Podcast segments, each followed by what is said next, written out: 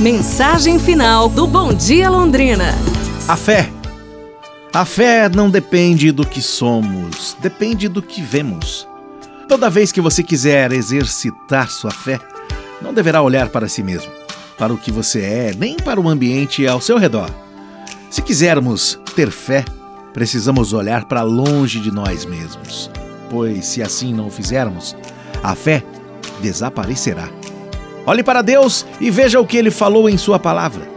Então, simplesmente pronuncie o que Deus já falou. Isso, isso é fé. Amanhã a gente se fala, pessoal. Um abraço, saúde, fé e tudo de bom!